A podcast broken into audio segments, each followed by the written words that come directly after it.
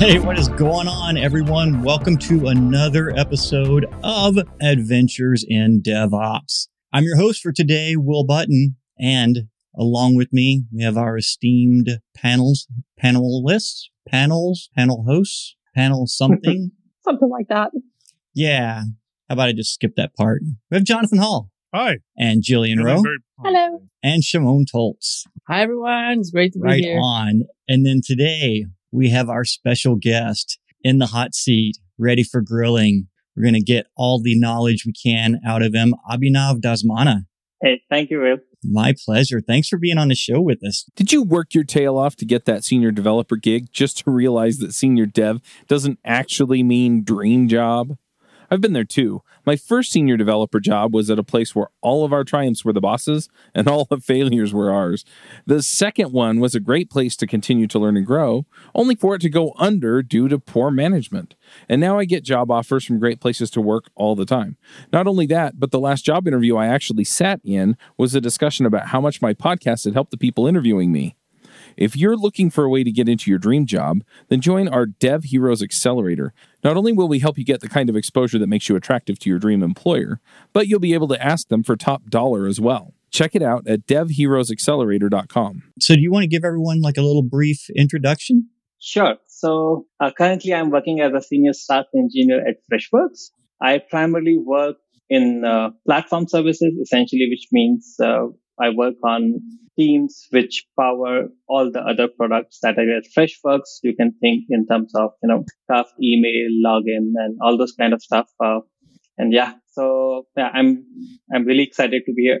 Right on. This is going to be a great conversation. So we were reading your article on getting 15,000 messages per second through Kafka. Is that right? That's correct. Yeah. All right. So let's, um, if you don't mind, can you give us a, like a high level overview of what Kafka is? Like where would we expect to see that in the infrastructure? Sure. So if you look at from outside, essentially Kafka is a pub subsystem. You essentially publish message to a topic and the consumer then can consume from these topics when they are free. So means as, as any distributed system, you would like to decouple as much as you can, right, from your uh, producer and consumer. So that's where Kafka comes in. So that's the primary purpose where, you know, a, a service can come in and say, Hey, I've done X, right? And then your workflow can kick in based on a certain event and you can take actions. Uh, the consumer can take actions on those and uh, move into the next step of the process. Right on. So that's it's very similar to like RabbitMQ or AWS Elasticache. Would that be a fair statement? Right. So the slight difference is that when you look at any queue, right, essentially the moment you read a message from the queue, it's gone. Right. Uh, that Right. means you only have one consumer for one event at a time. However, that's not the case with Kafka, right? In Kafka, you push a message and you can retain this message for as long as you want, right? It could be days, months, or for that matter, years or forever, right? As long as you want to pay for the storage, we are good. So, and you know, uh, that way, if you want to go back and look, you know, one week back and say, Hey, what happened? I have some problem. You can go back and reach and replay those messages from that point of time. Right on. Yeah. But uh, the difference, I think, in my mind, uh, between like a queue, let's say RabbitMQ, as compared to a stream like Kafka, is it brings more challenges because you need to control the state by yourself. So you need to use like Storm or some uh, platform in order to keep the state of the messages. Is that right? Did you mean, so yeah, so it's essentially a state of a consumer, right? So when you start consuming uh, what Kafka is, was typically, you know, as offsets, right? Essentially each message is an offset and you have to know till what time, it, essentially what message you have read so far. But it's all, uh, means depending on your performance needs, uh, a typical consumer can auto commit on your own behalf. If you want to tweak your performance, you know, you can, you know, do it asynchronously as well. So depending on the needs and the performance, uh, we can change that feature. But most of it is pretty, uh, it's not that difficult. But I guess if you have a distributed system and you have multiple workers, you need to sync the state between them because otherwise you're going to pull the same message, right? No. So essentially all this is taken care of. So essentially think about a topic has multiple partitions, right? So let's say a topic has 50 partitions. When you decide to start a consumer, at max, you can have 50 consumers, right? Because each consumer can get only one, but you can have five also, 10 also, right? You don't have to go to the maximum 50. And this is all taken care of. If one consumer dies, essentially Kafka will auto rebalance for you and uh, new message will be assigned. Right on. What led you to, uh, was this like a, an effort to see how many messages you could get through Kafka or was this like a need? What was dr- the driving factor behind this?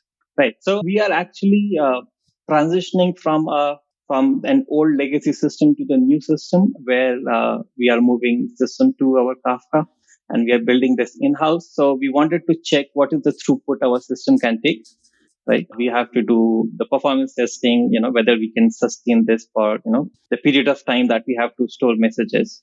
So that's where my quest started to, you know, uh, you know, experiment with this. Right on. I think that's, there's like a little hidden gem in there. Like you're moving over to this and then you stop to take the time to load test and performance test this before cutting your production services over to that. And that takes a lot of time and effort. But I think that level of discipline is not as common as what it should be. So I think that's super cool that, that you went this route. Yeah. I mean, in any uh, where uh, any this works like a message bus. If this goes down, essentially all the product that are building on top of it goes down. So I don't think you, you have an option. You don't have an option to not test it well. Oh, there's oh, always, you always have that test. I was going to say, I'm surprised that you think that, uh, well, that it's not used as much as possible. Cause I know I've been in a lot of meetings where like, you know, the IT department is like, yes, we get to try to break the new system. And the other people are like, oh God, who are these people that we've hired? You know, like what's going on here? I think the IT people always like doing that. So I think that's neat. So what is, what exactly does Freshworks, you said you're at Freshworks, right? So that's what this was tested for. What are you guys doing there that you're using a message queue system for? And I imagine you want some kind of event driven architecture, right? Right. Essentially for everything, I don't think there's any team that does not use it. So it's uh, like a central. So that means essentially we call this service as central. So my team does two things, right? One is we are providing and maintaining the Kafka cluster, and we also provide have built a top REST proxy on top of this Kafka cluster so that if you want to push messages, you don't have to worry about all the internals of Kafka, right? You provide an HTTP endpoint which you can hit and we take care of writing that data on your, on your behalf to Kafka. That's what the team does. And I think, I, I don't know if there's any product that doesn't use it within Freshworks. Nice. So I have a couple of questions. So back in my day, I also ran a data pipeline that was processing lots of requests. We were actually using AWS Kinesis, which uh, used to be the only. So I'm interested to hear number one, why you chose Kafka. And number two, from reading your article, it seems like you actually manage it on EC2 instances. Right. So that's a whole other topic I can talk to you about. So what made you choose Kafka? Let's start with that. Uh, I think there was some analysis done in terms of both expertise that we have in house and also in terms of cost. That what will it take at at, at few so you know few terabytes of data flow into our uh, system per day, and you know uh, approximately three to five times flow out from our system. So based on the scale, based on the cost analysis, and based on what we know, some of the expertise that we have in house, we wanted to do in house. I see. So okay, yeah. so I see that you run Zookeeper on on Docker containers, but Kafka, do you actually install it on EC2 instances as it is? Right. So we we do uh, we started with uh, Docker, and that's what I think most of the blog writes about. But we ended up in the final form, we ended up installing raw on EC2. Yeah. Wow. And I know that Amazon offers a hosted service now yeah. of Kafka. Did yeah. you try it? Like, why? It's very interesting to hear you have such a big setup. Like, is it cost? Is it performance? Why did you choose to run it? I can, uh, I think they call it MKS. It's pretty new as such, but anything that, uh, in my opinion, which is a managed service, right? Uh, you don't directly get if something goes wrong essentially all you can do is raise a support ticket and wait for a very very long time for things to get right right? And we have seen this in the past where uh, if things go wrong they do a cluster rollover they are doing an upgrade right? Whatever. So you don't have that kind of a control. If you're you know if you're with a very really good one then it you might not affect get affected by it. But we have been a victim where, you know, where is our peak traffic time and somebody decided to do a cluster rollover, right?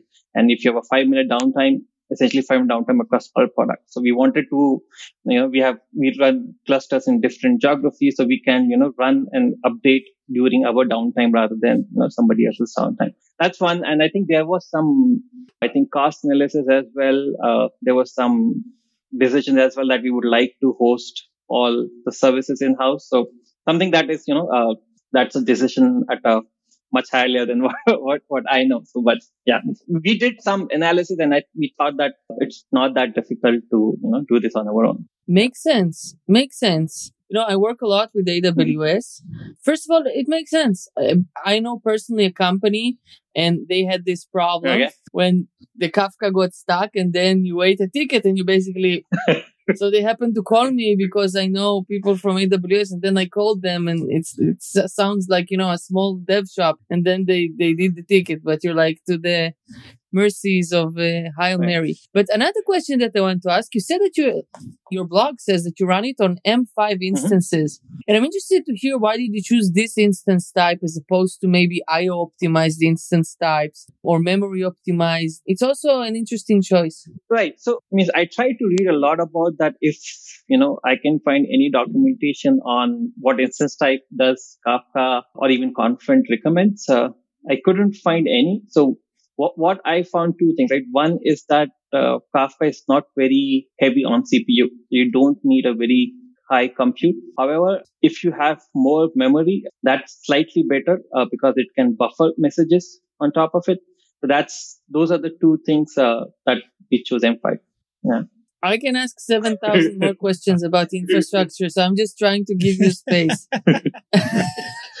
because I, I, I really can go down to every bolt and bolt of what they use because to me it's interesting. Back at my time, I'll, I'll tell you a funny story. So I was running the uh, infrastructure division at a company and we were using, we started with RabbitMQ and then we migrated to Kinesis, which is similar to Kafka. And we were doing uh, those those processing of, of messages. We had 200 billion messages a month. And one time we we encountered a, a very big problem where we, we couldn't ingest uh, at the speed of the stream because the workers were working slow. Then we started adding more and more workers. And as we added more and more workers, the system started working slower and slower and slower. You're like, what is going on? We're throwing more infrastructure at it and it's just, and it's still not working. Adding more workers is And- like and such what- a, it was it seemed like such a good idea at the time, kind of classic problem. Absolutely. Absolutely. And you know, at the end of the day, what happened is that all of the workers were doing deduplication of messages using a Redis cluster. And this Redis cluster ran out of memory and started working from swap. and when that happened, adding even more workers only made it worse because then they they bombarded the Redis trying to get even more messages and it went even deeper into swap. And it took us so long time to find this. It was absolutely crazy. It's always this one weird service at the, at the side that does something not that important that screws everything up. the up. one that everyone's forgotten about. Yes. After that incident, no matter what problem we had, everyone went to check the Redis first. Like, is it the Redis? It's like, no, it's not the Redis. It's not the Redis. That's it. It's not going to happen anymore. A similar thing can happen in Kafka if you have, you know, open file handlers. If you don't have enough open file handlers, your whole cluster goes down and it's just not too easy to figure out why your system just comes up and goes down.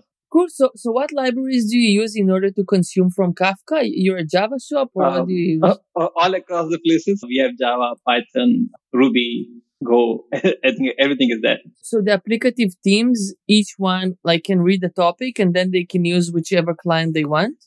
Right. So uh, we do handle security via ACLs, right? So we give, uh, so you have a username and password and you can only create, you know, consumer groups, either absolute or by the prefix. So you protect that only you can create this with this consumer group and you have those set of privileges. I see. So you're like as the as a centralized team, you're responsible for the Kafka Right. itself. You have teams that send data and feed this Kafka, and you have teams that consume the Right. data. And then you have segregation of, of duties and, and teams and, and they just consume this That's infrastructure. Good. That's good. That's good. Cool. So, so how do you do sizing in that matter? For example, you have so many teams. How do you know how, how many instances of Kafka do you need? right. So it's always a challenge. As I mentioned, there are two parts, right? One, we also have a REST proxy when it comes to production, right? That, so we know what kind of a throughput to expect to which topic. That's one. Second, also, uh, we, we don't have it yet, but Kafka provides quotas as well through which we can restrict the data that you can consume or produce, right? So we can apply that. We haven't got the need yet, but means Kafka has that feature as well. Sounds good. What were some of the big so, um, learnings from scaling this out? Was there anything like once you reached this point, was there anything where you're like, oh man, I wish somebody would have told me that in the beginning? That's a very good question. Uh, I think one thing uh, that we have realized being in production that we don't have an answer to is that what happens if the underlying disk fails? We have had that happen where, you know, you're persisting your data on an EBS volume, uh, which is outside of, and that EBS is unresponsive all of a sudden, right? And, uh, ideally means Kafka has a system where they try to you know, allocate and maintain the leader. But if that disk goes down, essentially those partitions go down as well. That's, I haven't found anywhere any solution. If you guys know, let me know. But that, that's my biggest threat. So how, what we have done is essentially we have tried to have smaller instances, uh, with more disks so that we minimize our risk of any single, you know, disk going down that's uh, earlier I thought that if we make, you know, let's say you have only nine clusters or 12, 12 node cluster, that's fine. But I would rather have, you know, a 24 node cluster with smaller, you know, uh, disks so that if they fails, essentially only a certain part of the system goes down and not a bigger part of the system is affected. Gotcha. I remember that like one of the challenges that we had is like how do you how do you provide dev and test environments to the teams that work on this cluster? So do you have like dev cluster, dev two, dev three, QA cluster? Like right. so we have uh, a dev and QA cluster where you can connect. We have one which essentially we provide uh, for people on dev behind a VPC to connect as well so that they can test from their local laptops as well. But then we have what you call a QA where you can do some form of a testing before prod rollout. And then we have production across different regions. Cool. So from your side, maybe tell us a little bit more about what Freshwork does and then will be like, and maybe the applicative use cases of like what, what you actually put in those queues. So it will help us understand your use case. Right. So as I said, right, everybody uses uh, Kafka here. Uh, so what Freshworks does, uh, I don't think I'm the right person. Uh, it has been only a year that I've been here, but it provides B2B software. Freshdesk is its main product. There are other things, other products as well. Uh, but essentially at, at my team, we actually don't care what is the input and what is the output of the data.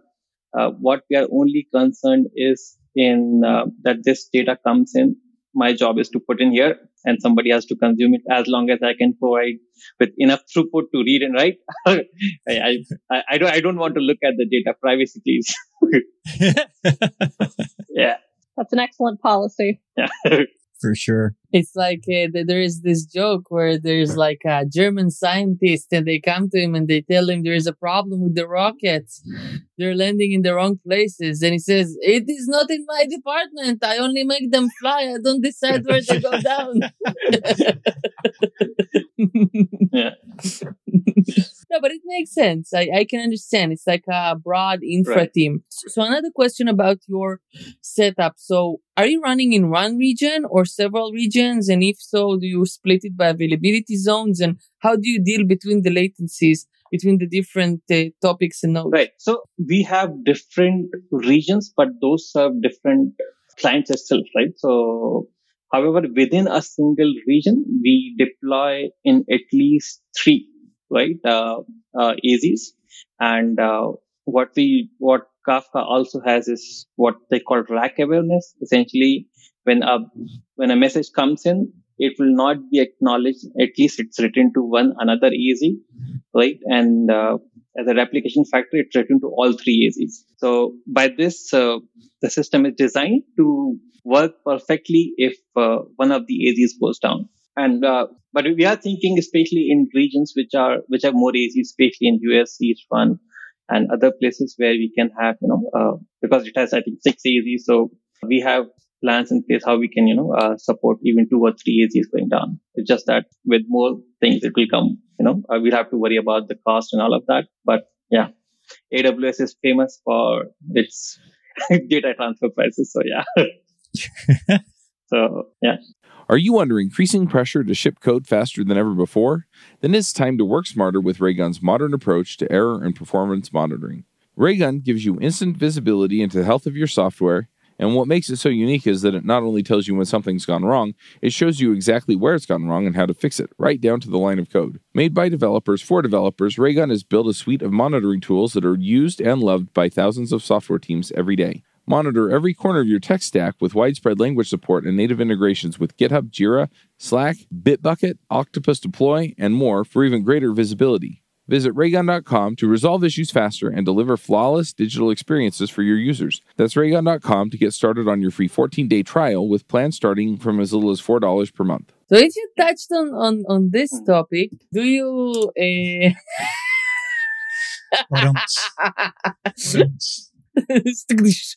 so do you do you leverage like spot instances or or stuff like that because it seems like uh, the kafka power is that it replicates it several times the, messages and the information so you might leverage you know spot instances to reduce your costs or spot fleet or do you use any of that uh, not for Kafka, right? We want those brokers to run all the time. You don't want them if a broker goes down, right, there's a cost associated with, you know, assigning the leaders to other brokers. That we don't want. That's not the case, right? So we don't. Ah, so you, maybe you go the other way, like by reserved instances yeah. because you know they're going to be always on. Okay. Yes. So makes sense. So maybe the so on the other hand, maybe the consumers can run as spot instances because they can consume it and it is always in Kafka. So correct, correct. So means uh, that's up to the teams depending you know how much uh, throughput they have. So essentially, it's a TCP connection that a client makes with the Kafka server.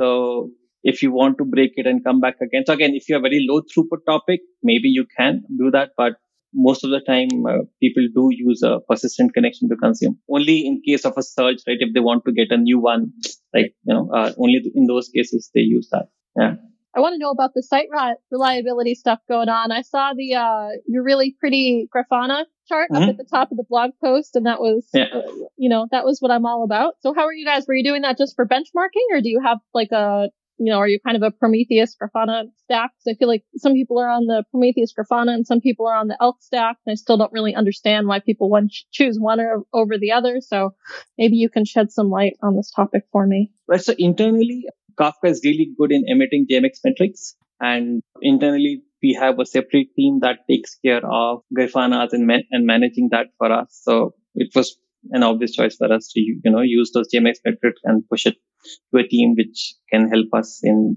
you know, in these Prometheus Grafana graphs. Cool. I want to talk a little bit about scaling the other direction because that's kind of my focus is, is really small teams. If you were to mm-hmm. get started with Kafka. What would you recommend for somebody? Maybe they've never done it. Maybe they, maybe it's a startup and they only have a small team. They're not doing much data yet, but they expect to grow. Mm-hmm. You probably aren't handling 15,000 events per second yet. uh, may, maybe a few hundred or, uh, you know, maybe that's all. Uh, where would you get started in that area uh, with the idea that you might grow later? Right. So means if you have such small system, uh, maybe just use SNS and SQS way of mechanism of handling a fully managed system. But if you want to go with Kafka, uh, you can scale linearly. Essentially, the system scales. So essentially, if you want to add, uh, if you can start with just three nodes, right? And you can have a replication factor of uh, three. Uh, data comes in, and you know you just replicate at three places. So you can just start with bare three minimum of Kafka nodes and three minimum of Zookeeper nodes, and your system can be up and running, and they can provide a very very high throughput, right, to a certain extent. And then if you want to add, uh, essentially, I would recommend add in three pairs because uh, the moment you add three more, uh, now you are, your data can now again replicate and support one AZ down. If you add only one, essentially now you are at a, so the topics that live in this uh, machine are more like, means if this AZ goes down, you have more likely to be affected. So that's, uh, yeah, that's how you can go about it. Add in a pair of three and move forward. Okay. Yeah. Good. The one thing is it's very hard to reduce the cl- cluster size in Kafka. So it's better to you know, just start with small and then increase rather than go the other way around. Yes, sharding is terrible. yeah, yeah.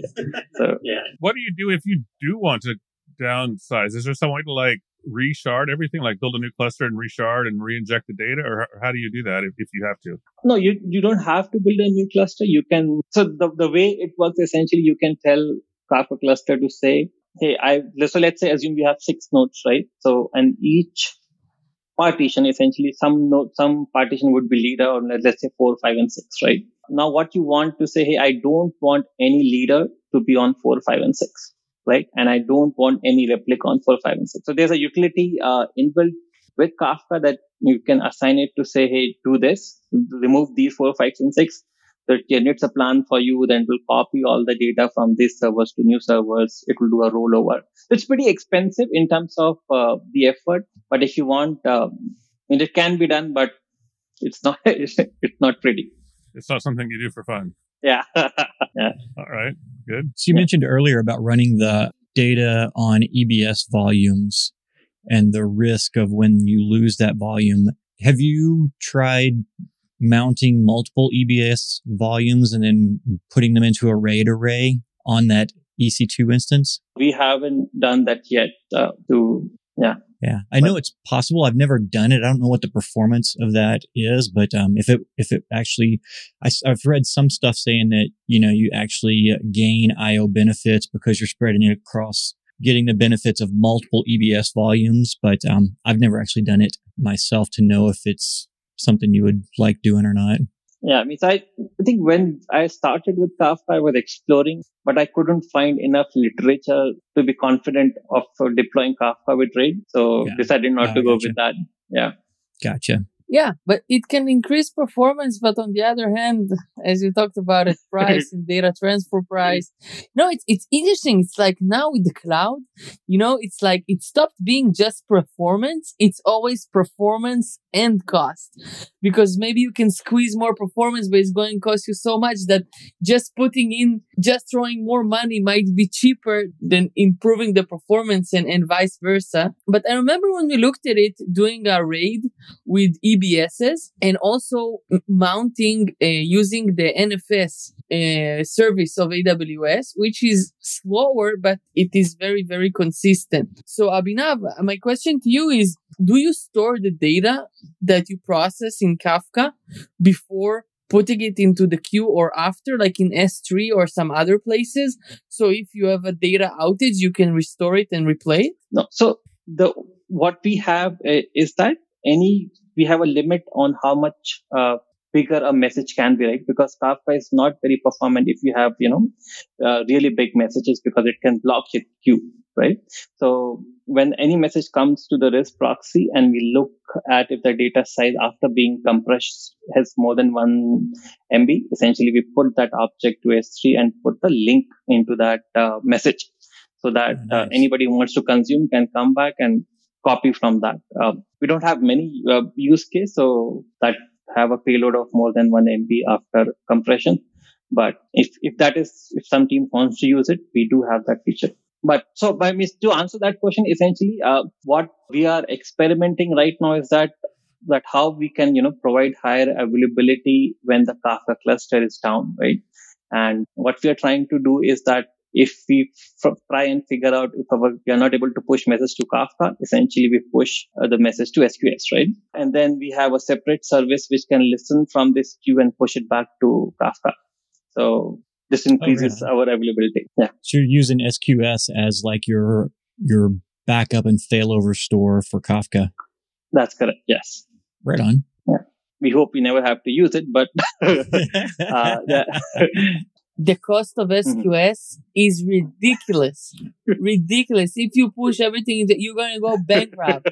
really. It's crazy. All right, That's I how need I to hear more about this because I've been thinking about using SQS with the uh, S3 event notifications because I'm starting to dive into this event notification. So I need you guys to educate on the, me on this before I have some really crazy bill. So If you have less than billions of messages, it's not a problem. Oh, okay. But if you have billions of messages, it is a big problem. yeah. yeah, I have found sometimes the AWS ex- like services are so expensive. Like I was using the Elastic, uh, the Elastic Search, managed AWS service and it was so expensive and I was so sad. but you know, I, I really love AWS, but I also get to work with Azure and Google Cloud. An interesting part is that Google Cloud has their service bus, which starts as a queue and then like auto scales into a stream if you pa- if you like pass a certain amount of messages, which is actually nice because, uh, well, Abhinav doesn't like it because you're then, you know, you're with the cloud and you need to open service tickets. But on the other hand, you get the simplicity and it just works for you and it reduces the cost for you. So of course, it's always flexibility versus simplicity. And, and then you need to find what works best for you, I guess. Cool. So what's next for your uh, Kafka infrastructure? Where are you going to take it to the next level? What is going to happen? So the first thing that we are doing, as I mentioned, right, we're experimenting with this SQS um, and how we pull it back to Kafka. The problem that we would face in certain scenarios is that strict ordering of messages would be lost, right? The moment the cluster comes back up, essentially the messages that have gone to SQS, if you replay them, essentially the ordering of messages lost. And for some teams, right? Like if you're looking about chat or anything, you, for those, it might not be the right use case. We are just figuring out if we should clear the queue first or then start replaying and all of that. So how we can essentially increase the availability to a, a really high number, like, like four nines or five nines uh, of the whole system. That's uh, where our next focus is. What's your track record for the reliability so far? Oh, for the cluster itself, we are uh, uh, close to five nines. Uh, the only incident we have had so far is when one of the EBS uh, failed in instance. But other than that, even we have gone through few expansion cycles, right? Increase our node from, you know, double the nodes from the what we had originally. And uh, we, yeah, we were able to do it without any downtime. Good. Yeah. Those last nines are always the most expensive nines, aren't they? Right. right. Right. So, you know, again, we, we are looking at if we can, how do we provide DR, right? Uh, if DR happens, means if the whole region comes down, do, should we have the DR? But again, when you're talking about terabytes of data per day, the cost is just, you know, uh, it doesn't, at some point it doesn't make sense. So we are just evaluating all of that, uh, what to do with this. Mm-hmm. Jonathan, I totally agree with you. You know, it's it's so interesting. Uh, like a couple years back, Microsoft uh, invited me and some other like CTOs and VP, you know, tech people to to go to like an Azure data center tour. I don't think Amazon would ever do that. Like no one knows where the Amazon center is, and like even Jeff Bezos can't go in. They have special badges, okay? But Microsoft did it. So uh, it was in uh, Washington, and like we took a bus from Seattle and like drove and drove and drove and drove to the middle of nowhere, started seeing like cows and, and stuff. And then we got to like, I call it the data center city. And then we, we get into the data center city and then they tell us we're going to show you the they didn't call it legacy, but the current data center, and we're going to show you the future. And we're like, okay. And then there's this drill sergeant, and he goes like, "Hello, I will be your tour guide." And you see that he served in the military for a very long time. And then we come in, and then he starts explaining, okay, listen, when you come in on the left, there is going to be a very big red button. Do not press it. Do not press it. It will shut down the entire data center. Do not press it. And I'm like, okay. And then we start going in and he's standing like this with his hands open. He's like, keep going, keep going, keep going. Don't stop here. Don't stop here. And then uh, we go and see the tour. And then he tells us this is like a five nines data center. So we, we see like, so every rack has a UPS. And then he shows us there is a room with the, with like batteries, like car batteries, which are like a, how do you call it? Like car UPS? I don't know, like, like car batteries. And then we got into a huge room with 18 generators and, and he goes like, this is the five nine. So you get the UPS, you get the, the car batteries and then you get the generators, which like each one costs a million dollars and there are like 18 of them. So he goes like, okay. I was like, okay, now I'll show you the future. And then he starts explaining the future has only three nines because we're not, we're now, so I'm going to, so what happened to the other two nines? Go like, no, this is all done with software now. The two other nines went into software. And then we go out and then we stand and in front of us, there's like, they're like containers. He goes like, this is it. And we're like, where is it? It's like, this is it. And it's just literally standing outside. It's a very cold weather. And then they only pump in air because it's super cold. and they connect electricity and internet into it. And then they say like the, the, redundancy is going to be done via software. And not only that, they also have a certain percentage of like blades that die inside the container.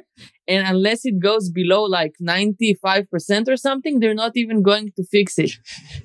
so it's very interesting to see. That's a small story about how I visited the data center. I remember reading probably 10 years ago even that google was experimenting with un uh, air conditioned data centers with this exact idea in mind that by saving money on air conditioning costs they would definitely have more hard drive and cpu failures and stuff like that but they were experimenting. I don't remember the, the outcome of the, the experiment, but they were experimenting with this idea. You know, if we save money on air conditioning, we know we'll have more hardware failures, but is it cheaper to replace broken hardware than to run the air conditioner? That's a great question. Uh, by the way, in the same thing. So what happens is this data center, the legacy data center is by a lake.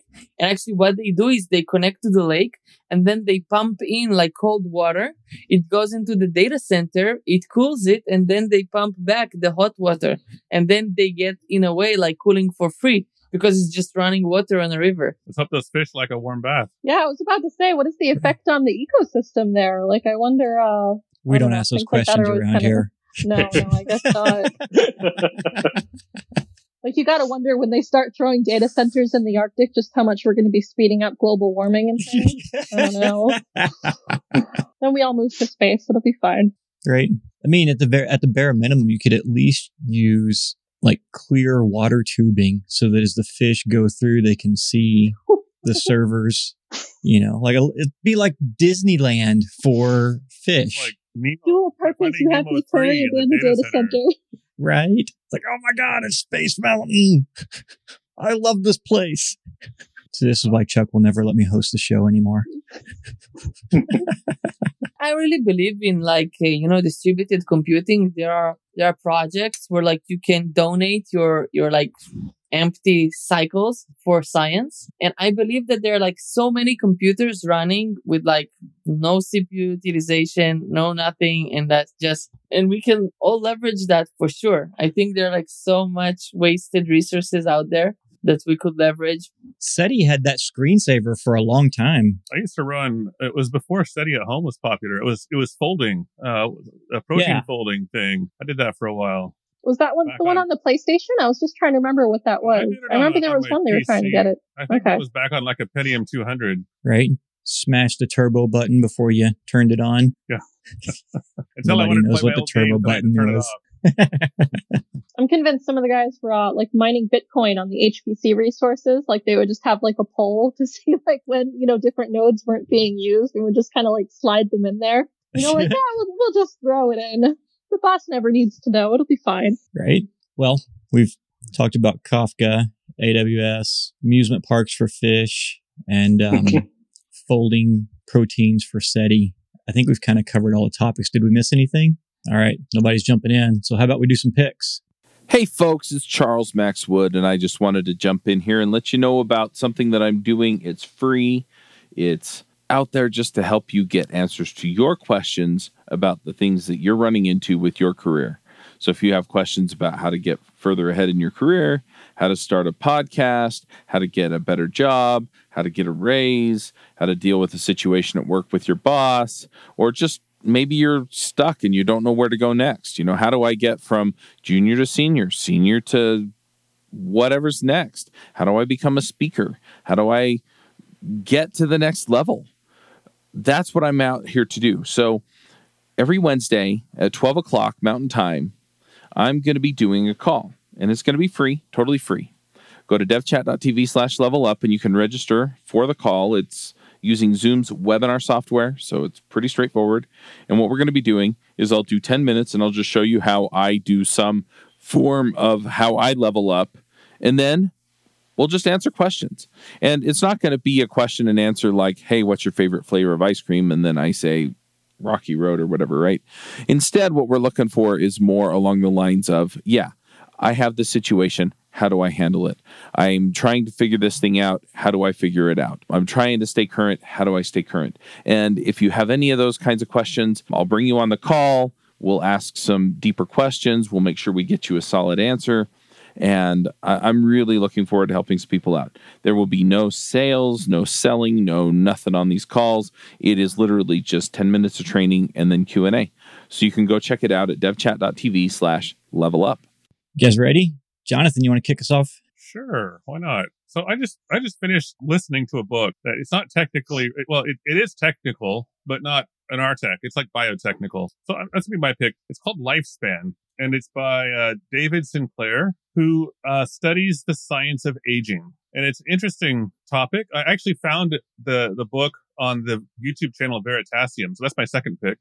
Oh Yeah, haven't watched that. It's a great channel. It's about science. It makes science really easy for lay people. But the basic premise of the book is that our bodies, not just ours, but bodies of all animals, they have this natural aging process, of course, but that it's not inevitable and that there's, that there are studies being done to help prevent and possibly even reverse the aging process. Perhaps the most interesting thing about the book is that it's, it's not what I expected in the sense that it's not all this like voodoo, oh my gosh, we could live forever sort of thing. You know, the, the fountain of youth has been discovered. It was not like that. It's, is the guy who wrote it is truly a scientist and he uses a scientific scientist skepticism. But at the same time, he's very optimistic about this. He predicts that one of his predictions was that somebody born this year will be alive in the year 2200.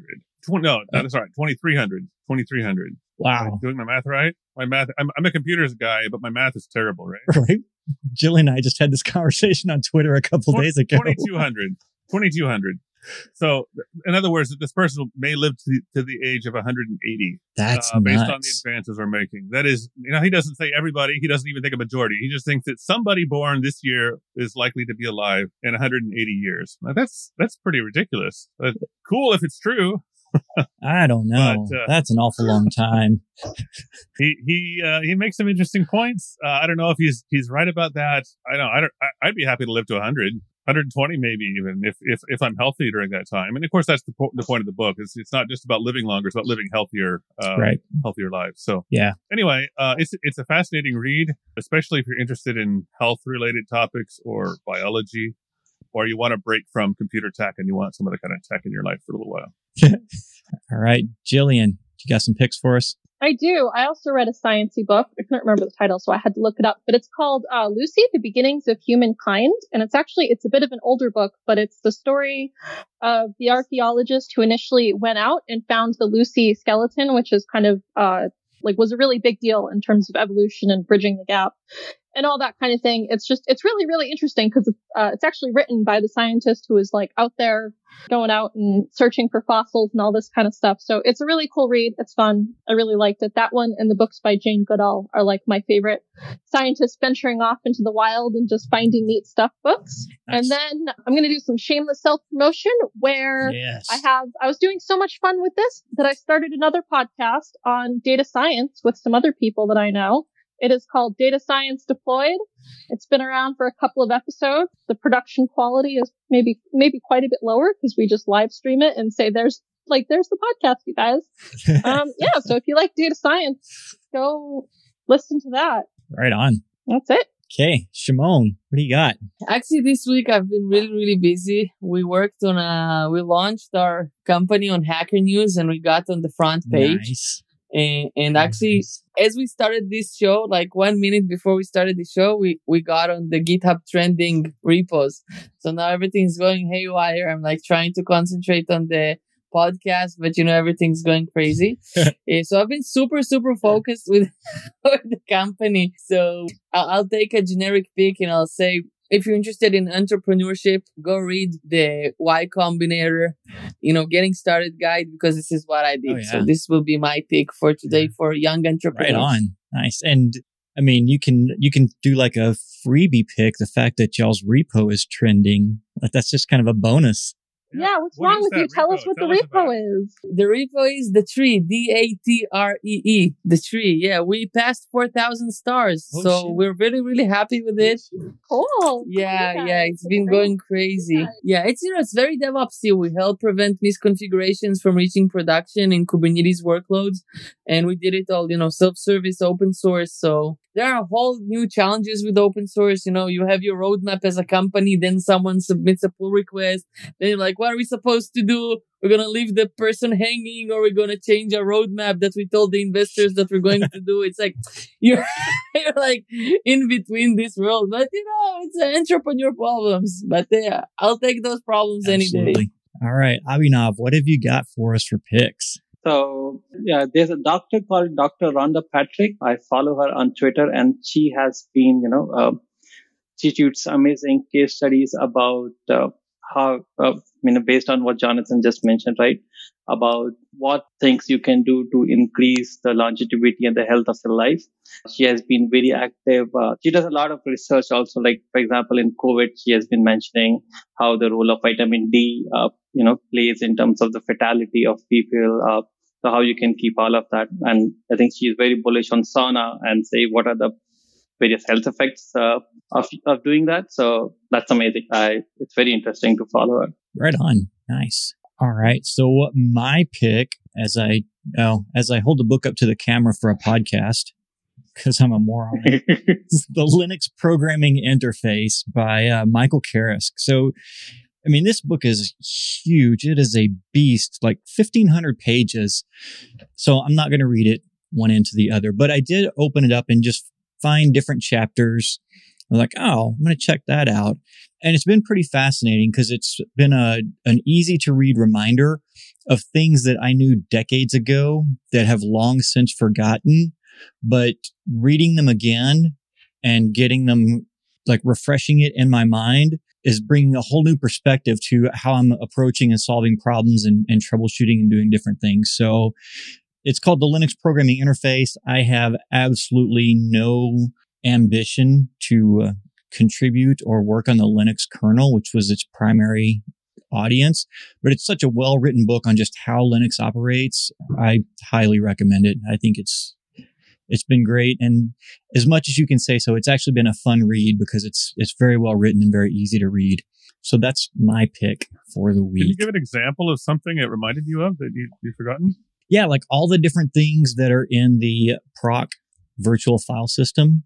Okay. Yeah, yeah. Cause like, you know, there's, there's some stuff in there that I would go look for regularly, like the, the command line to see what arguments it was launched with but then it has all of the different like network and um, and memory and CPU stats for each application in there as well.